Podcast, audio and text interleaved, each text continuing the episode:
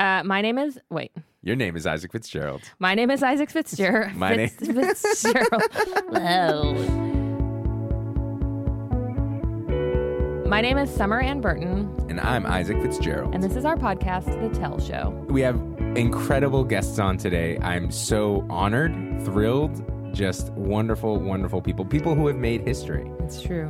Our guests are going to be Edith Windsor and Roberta Kaplan, the plaintiff and attorney who brought the lawsuit against the federal government that ended up leading to marriage equality. Yeah, their Supreme Court victory in 2013 was a landmark case that changed the government's definition of marriage.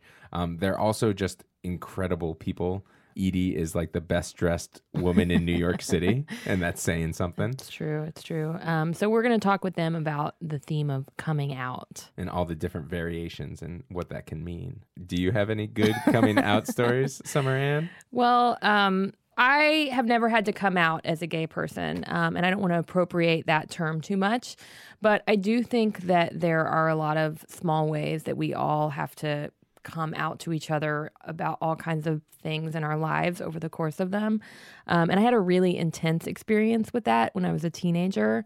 Um, so, quick background I was homeschooled, um, actually unschooled, which is. Um, a fancy word meaning that my parents didn't make me do any formal schoolwork unless I wanted to.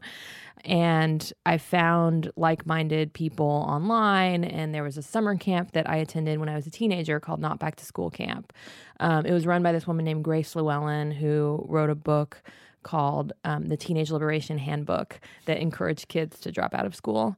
That sounds like almost militant. I really the recommend it Say it again. the Teenage Liberation Handbook. All right. Uh, it starts with an introduction about how school is prison and you should leave. um, but I went to the summer camp, and along with these radical ideas about education, they were also into um, a philosophy called radical honesty. And we were very encouraged to come out with all of our secrets. Um, and we had one night of camp where we would do this activity called a power shuffle. Um, and they would get, it's kind of a silly word for something so intense. It sounds like an awesome dance move. yeah. Like I'm it just was not it was not an awesome dance move. Oh, okay. They would get all of us in a room, dim the lights, and have a pre-prepared list of questions. And there was a yes side of the room and a no side of the room. And the questions started off sort of fun, you know, have you ever kissed anyone? Have you ever smoked a cigarette? And you would cross the yes side or stay on the no side, take a look around, and then cross back and start with the next question. Um, and then over the course of the evening, this was about a two hour activity. Whoa. The questions got increasingly intense. And they would be questions like Do you believe in God? Do you think that your parents love you?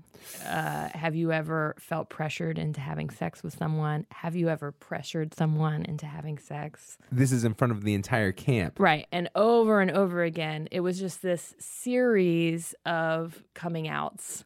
You know, coming out as someone who has had an eating disorder, in my case, coming out as someone who had hated myself at some time in my life. And as a teenager, you crave that kind of intensity. So there was something really compelling about it. We never questioned whether it was a healthy thing for us to be doing. um, and it made you feel really close to everyone. And we really were. I think everyone was honest. You know, looking back, I think that maybe that's a, it was a little too much Mm. uh, to try to pack into one night. But at the same time, I do also remember it as this kind of freeing experience to just come out with everything. There's a deep, there's a joy. I mean, I myself probably wouldn't be one for radical honesty, Mm-hmm. but there there is this deep joy in in being able to to air your stories or your Right. or yourself in that way, which is kind of what this show is about. It's true. That's True. The more I get to know about you, the more I understand. Full stop. so for me, I also I'm I'm straight, uh, so I also don't want to appropriate coming out. We're very cautious about this. Yep. But my story uh, comes from being raised Catholic. Mhm. Um, so I remember at around the age of 12 when I first became aware that it was possible not to believe in God. And I just remember um, that kind of creeping into my brain. And it felt like this very, I was very scared by it.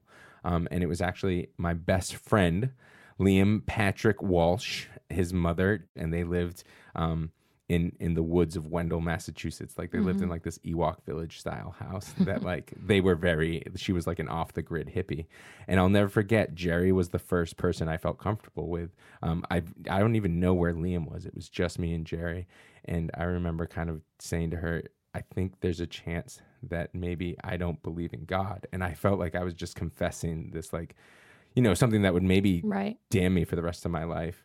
And Jerry, probably with like a whiskey glass in hand and a, a GPC cigarette in the other, just started laughing hysterically.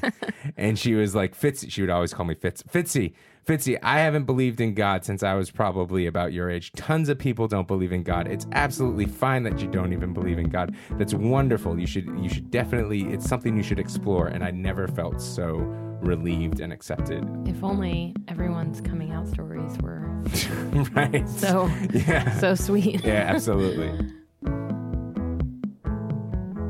So, our guests today are Robbie Kaplan and Edie Windsor. They're the attorney and plaintiff who uh, brought a landmark case to the Supreme Court, uh, the United States versus Windsor. We're just like honored to have them here. They're, it's like a slice of history. Yeah, their Supreme Court victory in 2013 changed the government's definition of marriage. And that ruling paved the way for the 2015 Supreme Court decision, the one that now requires every state to recognize same sex marriage. Robbie Kaplan's book about the case, Then Comes Marriage, is out now. Edie, Robbie, thanks for joining us. Oh, it's a pleasure. May I ask one thing? Stop saying same sex marriage. It's marriage. Okay. Absolutely. Okay. And people who are planning to to dissolve it in some way, okay, are are taking advantage of that same sex marriage. Absolutely. Please, okay, done. For the rest of this conversation, we are going to say marriage. And for the rest of my life, I am going to say you. marriage. Marriage is marriage and divorce is divorce. Amen. Yes. Uh, Um, before we get started, we're going to play a quick game of Never Have I Ever. Now, for those not in the know, Never Have I Ever is a game where I state something that I've never done. If somebody else has done that thing, they will ring a bell like so, indicating that they have done it, and then we'll get a story out of them. Okay. So uh, mine is Never Have I Ever Been Married. well, I was indeed married for. I actually I was engaged for forty years and married then in uh, 2007. But I was engaged in 1967. Was that your first engagement? Uh, no, as a matter of fact, okay, I was I was engaged to a to a, very sweet guy who uh, had been my big brother's best friend and used to visit my family when he was off on leave during World War II.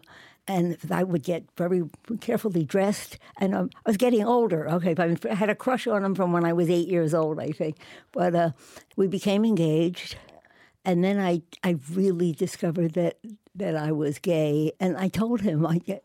Oh, I said, honey, we lasted one year, okay? Mm-hmm. And I said, honey, you deserve more, and I need something else.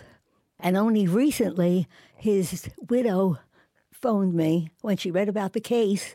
Uh, and I had been worried that his name was around, and I didn't know if his family knew that, that he had been married before or, that his, or that his wife knew.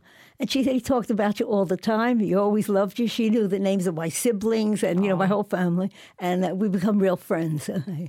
Robbie, you've been married. Yep, only once so far. Uh, we just celebrated our 10th year anniversary. Uh, and like Edie, we went to Toronto to get married because then at that point in time, marriage was not permissible in New York and not permissible in most states.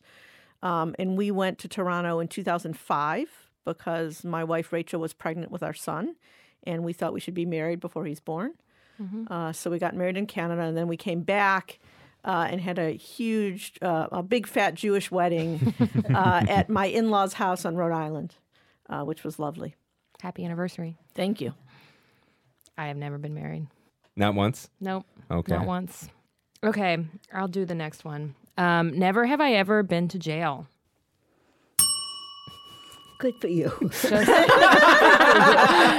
just Isaac for this one. Oh, uh, so I've been to jail a couple of times. Yeah. Um, surprise. One time was actually, I was in middle school and I was part of the Scared Straight program. and uh, I'd gotten in trouble in high, or sorry, it was in middle school, and so we were all sent to a, I'm pretty sure high security prison. Um, but probably not. They probably told us it was that, and then, it, but but so that's what I remember. We went to this prison. Um, and they stamped our hands with this black light. Uh, and they said, if this fa- comes off, you won't be able to get out of the prison.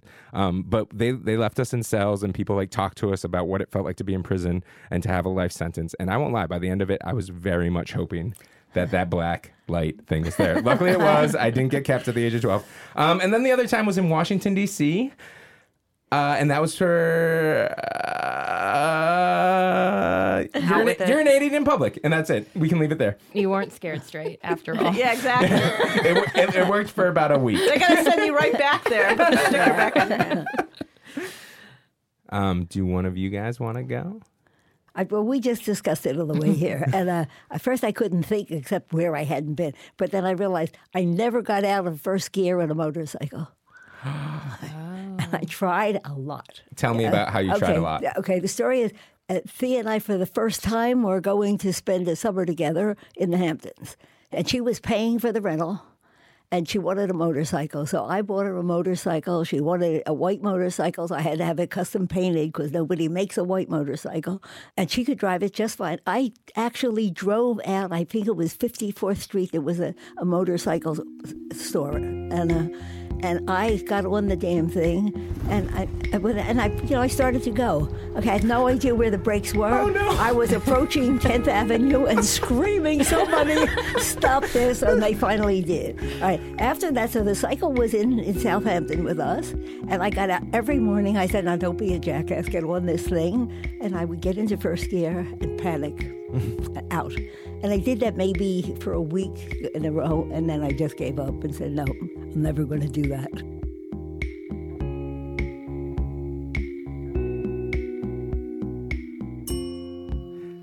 So I used to own a motorcycle when I lived in California, and I did get out of first gear. I would take it from San Francisco down to Santa Cruz, but after doing those trips multiple, like many, many times, I realized that the age of 25 was maybe a little too young and a little irresponsible to have a motorcycle. Um, so I ended up selling it, and I haven't ridden one since. I miss it very much. Nobody else motorcycles? No, I've never even ridden on one. I'm a I'm not a daredevil. It's not my thing. Uh, never have I ever caught a big enough fish. I love to go fly fishing, and I still haven't gotten a fish quite big enough to satisfy my competition yet. I have. I have as well. I have not. Can I ask uh, how big is big enough? Well, you know, I've done about so big, Okay. but I'd like to get. She's stretching out her arms like enormously right My now. only experience had to do with Thea and I once asked each other very early on when we were just dating, uh, what's our idea of luxury? And hers was, first of all, a covered golf course. But after that, she said a, a fish, a thing this big so that she could cook, you know, giant fishes, okay, whole in that. And I got one. And uh, okay, and and held on to it. And at some point, she stood me up, and then and then came back, and I said, "I want you to take this thing and get out of my life." and I, I didn't. I mean, to her when- this is before when you were dating, to I- be yeah, clear. we were just beginning to date. Okay, okay. and uh, and we didn't we didn't see each other for months. And then she called me in the middle of the night from used to be a drugstore on the corner. And uh, okay, and I said, "What do you want?" okay, and then she wouldn't say. And I said, "You want to come here?" Oh, and that was the beginning of the real dating. Edie, whatever happened to the fish thing? Huh? Whatever happened to the fish cooking? I don't thing? know. I don't know. Okay, we certainly had it for you know, and she did cook. Did Yeah. she use it to cook fish? She was a yes, yeah, and she was a wonderful cook. Which is why I don't cook at all. I just want to say between your giant fish cooking grill and your white motorcycle, I really wish I could have hung out with you guys a lot. It sounds like we maybe we would have gone to you would jail have been eventually. very welcome. You would very welcome. Thank you guys so much for playing along with us. We appreciate that. Um, and so, I guess starting, like, you guys don't exactly have a normal attorney and client relationship now. Can you sort of describe that relationship, how it started, and, and what it's like now? Well, I mean, I, I mean, one of the truly remarkable things is um, I had never met Edie. I never laid eyes on her, but I knew exactly who she was. Uh, it's because 18 years before, um, I had been in my third year law school. And uh, I, I, think it'd be fair for me to say that I was kind of a late bloomer in terms of coming out. Uh, I certainly thought about the fact that I might be a lesbian in college and didn't do anything. Um, I waited till the kind of the bitter end of my third year of law school. I finally kind of had the courage to come out. Uh, but it was my bad luck uh, that right when that happened, my parents were coming to visit me. And even worse bad luck, it was gay pride. Uh, and so I lived in this one room studio on the Upper West Side, and my parents were kind of circling through the traffic to get to my apartment. By the time they got to my apartment, they were in a quite a state. And my mom started saying, you know, I don't understand what all these people are so proud of. What's with all the rainbows? You know, you can imagine. It's the way mothers talk. And I said, Mom, stop. Uh, and then she said, Why? Um, why do you want me to stop? Are you telling me that you're gay? And I said, Yes. And she walked about a foot over, it. I live was a small studio, over to the corner of the studio and literally started banging her head against the wall. Um, let me be clear this is not really a criticism of my mom parents as a mm-hmm. parent I, I you know parents do crummy things and my mom's apologized 10 million times for this but as you can imagine at that time I was pretty depressed. You were 24? Yeah, about 24. And, you know, I'd been this kind of high achiever, straight A student, kind of, you know, ambitious type. And all of a sudden this hit. And I, I was always afraid that this is what would happen. And what year is this? Sorry. 1991. Okay. So I was living here in New York for the summer. And I went around asking all the people I knew, all the lesbians I knew, uh, I need to see a psychologist who's good at gay issues. That's the way you talked about it then, good at gay issues. Um, With the air quotes. I always got the same person back. This, everyone gave me the same name, and the name they gave me was Thea Spyer. So uh, I actually saw Thea, Edie's spouse of, of four decades, as a patient in 1991 in their apartment because Thea was already pretty paralyzed from the MS, so she was seeing patients in their living room. Thea was amazing, truly amazing, uh, charismatic, confident. She gave me, she really helped me turn my life around. Um, and that was it. I only saw her twice because I moved to Boston. And then fast forward 18 years, I get this call, Edie Windsor. I knew exactly who it was because Thea had talked to me about Edie Windsor. And I went into Edie's apartment and I said, it was like coming back to the scene of an accident in a way. All those old emotions came right back to me. And I said to Edie, You got to give me a minute. You know, I've been here before. And then I explained why. So we had a connection even before our connection, which is yeah. incredibly strong. We had this kind of metaphysical connection already. And you must understand, I never knew who any of her patients were. She never let me do her billing, uh, anything like that. So I had no, absolutely no idea. Well, you mentioned that Thea had talked about Edie. Like, what was the context for her to be talking about? Yeah, so she, you know, it's kind of unusual. I think. I think psychologists generally don't talk to and patients. Yeah, and I'm sure she didn't. I, I, look, I think yeah. looking back, you know, Thea was a very smart woman, incredibly gifted psychologist. I was a pretty cynical, stubborn person, 24 year old at the time. And my guess is that Thea was convinced that the only way she would be able to persuade me that I could have the life that I wanted to have, which was what was driving my depression at the point that point in time, was to describe for me her own life. Mm. Mm-hmm. So I remember her telling me she had this this woman, Edie Windsor, and they'd been together for so many years. And Edie was a brilliant mathematician, and she'd studied at NYU, and she was brilliant on computers. I remember hearing all this. Uh, and when I first saw Edie in 2009, I said to Edie, "Oh my God!" I said, "You just don't look the way I imagined you." Because I imagined like a mathematician, like you know, a slide rule, thick glasses, maybe a flannel shirt. Right. I was like, "Oh my God!" You know, you are not the way I pictured you in my mind.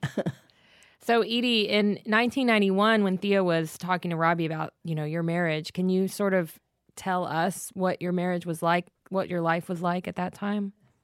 It, it was a marriage. It was a marriage with an incredible amount of love. We were in love with each other for, you know, literally for 40 some years. Uh, and, uh, and through everything, we never considered that MS was sick. Uh, um, as far as we were concerned, it was a major inconvenience to which she, uh, uh, well, I always say now, you know, she, she reinvented herself every year. So we always lived a very rich life. Uh, I'm not allowed to talk about sex. No, you can talk about sex now. We won the case, Edie. Okay, okay, okay. All the rules are off. I, I wasn't allowed to mention it until after the decision. You're allowed here. Yeah. Okay. It uh, there was a lot of stuff done in uh, in California, in making life possible for for people who were invalided. Okay, wheelchairs, things like that. And so we called somebody to put in ramps for us, and she had all the books, which were then out of print even. Okay, and brought them to us. So I'm reading the books, and one of the things it said is, okay, do not give up sex. Uh, okay, if you need to put, you know, somebody else to come in and put one of you on top of the other, do that. Do not give it up. And I took it very seriously. Okay, mm-hmm. and what we both did then. Okay, and never, and never did give up sex. Which, as as Thea says, we we found intelligent ways, okay, to to make use of the the lifts and okay. Okay, we're, get, we're getting to my limits now. this is fine. If you want to talk all. more about it afterwards, yeah, yeah, yeah. No, that's as far as I go. Anyway. so, so you guys, so there it is. It's 1991, but you're you, you, we, you've, we you've had this diagnosis, but you're still living passionately. She's still taking on clients. You're still living this yes, life, yeah. and she's still being this incredible person in your life who reinvents herself every year. Yeah, and I was still working at IBM. Uh, so I lied always.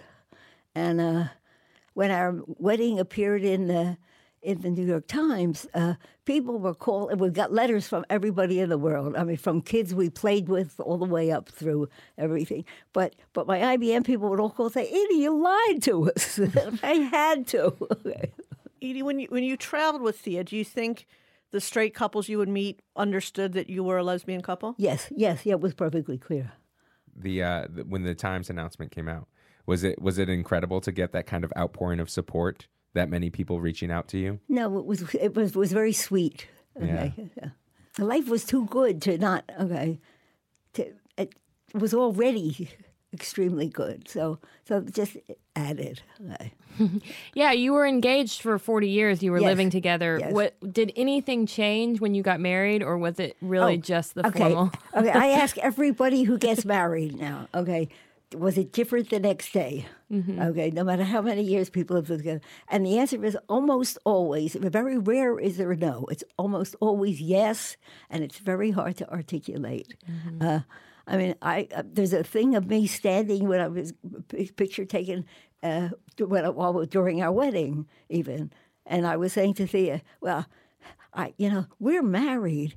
I go, I don't know what all this other stuff was. This other forty years, I guess it was dancing. That's all.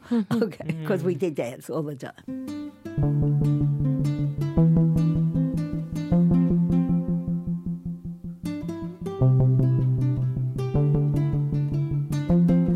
So, Robbie, I guess when you went to see Thea in 1991, um, she sort of gave you this message of optimism and hope and, and this example. How long did that take to sink in when you left the office? You know, the years that followed when you met your wife, was that still resonating? Yeah, I mean, I, I think the answer is practically speaking, it worked. You know, mm-hmm. practically speaking, I was able to kind of pull myself up and go on and do my job and move back to New York and, and build a life and ultimately build the life that Thea said I would have. But on the other hand, many years um, because uh, I had so much. Uh, and I think most gay people did, eh, certainly in my generation, I know in Edie's generation, so much internalized homophobia mm-hmm. uh, about who I was. And, and to deal with that, uh, I think for any gay person, took many, many years. Um, I don't even know if I was there fully when I met Rachel, but once I met Rachel, that was kind of the final chapter because I couldn't have stayed with Rachel uh, and been anything but completely out and and gotten rid of my homophobia. She wouldn't have put mm-hmm. up with it. Mm-hmm. And, and, I was not homophobic, okay, but I uh, but I felt that that so many people were, and uh, and I didn't want, for instance, some of the people that I really loved that I worked with. Mm-hmm I didn't want them to think less of me because of what their attitude was. I never felt, I never felt, you know, wrong, what have you. Okay. Yeah, I agree. There was a feeling, if you go back to popular culture when I was in college in the late 80s, uh, early 90s, uh, there was a real, and, and a lot of this I think was caught because or exacerbated by the AIDS crisis, but there was really kind of a cultural feeling of disgust. And, I, and mm-hmm. I use that word quite literally about gay people. And so even though I never felt disgust about myself or about my relationships or about you know what I you know what gay people did in the bedroom. Um, I knew that other people thought that. I, I, I mm-hmm. think in a way that's what Edie's saying, and there's this great fear knowing that other people think that about you. So, Edie, what was it like working with Robbie Kaplan on this case? I was just thrilled with it. Okay. I think we have a mutual admiration, Yeah. a mutual love society yeah, going yeah, on. Yeah. I think it's fair to say, and Edie will, can and will correct me if I get it wrong, but I, I think it's fair to say that uh, we're family at this point. Um, you know, I think for gay people, it's always been true historically that gay people kind of make their own families because for many gay people in the past, you know, they were shunned from their families if they came out and, and there were difficult issues. Uh, so there's kind of this rich tradition of gay people making their own families. But here, you know, we well, we both are close to our families, but on top of that, we have each other, uh, and it's wonderful. And I don't think, I mean, I, it seems like to me this just wouldn't have been possible without that partnership with one I of you belie- without the by other. the way, I believe that's true. I believe I've said it a hundred times. I don't think I could have done that with anybody else. I don't think we could have won the case with any other clients. So, right back at you, Edie. So before we go, we have three questions that we like to ask every guest, um, and we'll ask these of both of you guys. Um, Isaac, do you want to start with the first question? I would love to. Our first question is What was your last kiss like? My last, ki- I can tell you, my we, we went to the opera last night, Okay. uh, and I came back very late, at midnight or so, and I kind of took my shoes off outside my son's bedroom, and I crept into his bedroom, which was very dark, and I it wasn't. I guess it was. A, yeah, I kissed Yeah. him. I kissed him on the back of the neck, and it was about as good as it gets. And I can't tell you.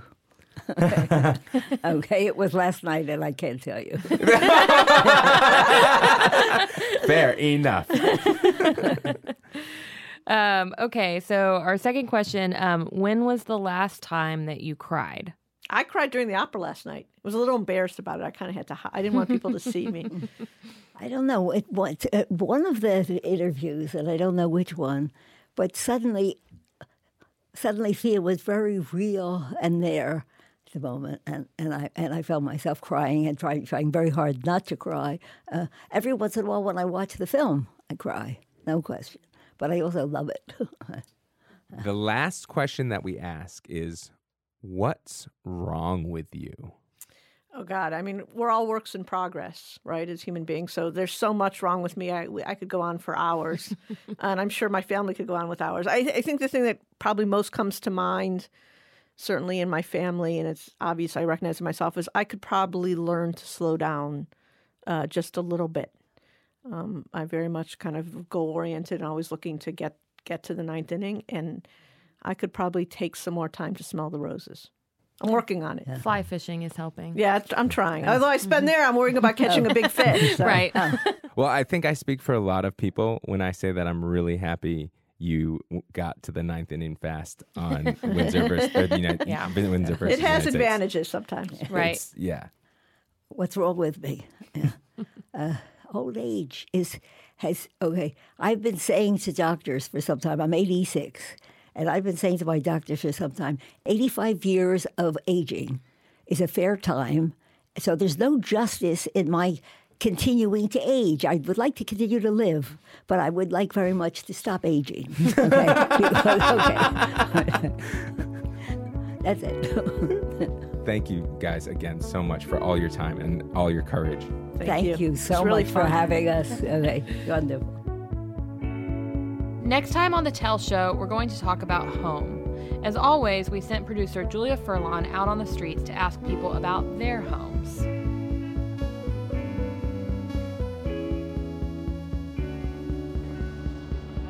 So I'm asking people what does home mean to you? Home means a place of shelter and uh, solitude, I guess.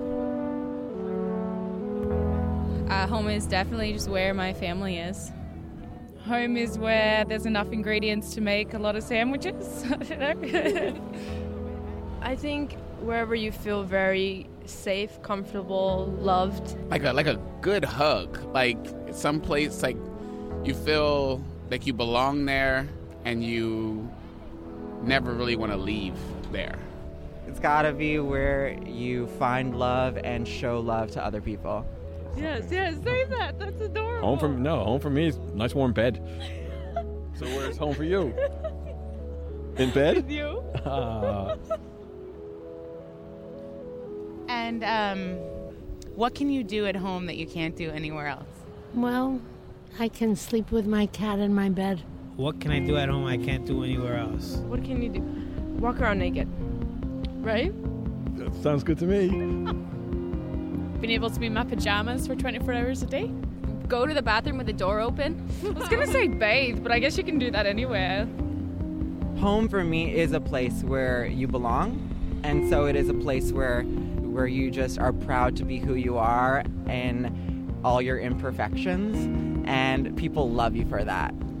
It's kind of like home in a car. You get to be you can sing out loud. Those are the two places where you're like allowed to sing out loud. When you're in your home, you can just be you.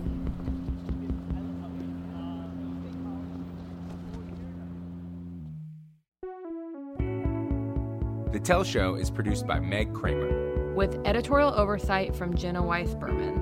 and production help from Julia Furlong and Eleanor Kagan. Thanks so much to Paul Ruest at Argot Studios for recording the show. And thanks to Love Inks who composed our wonderful music. You can email us at thetellshow at buzzfeed.com anytime. We'll be back with another episode next week.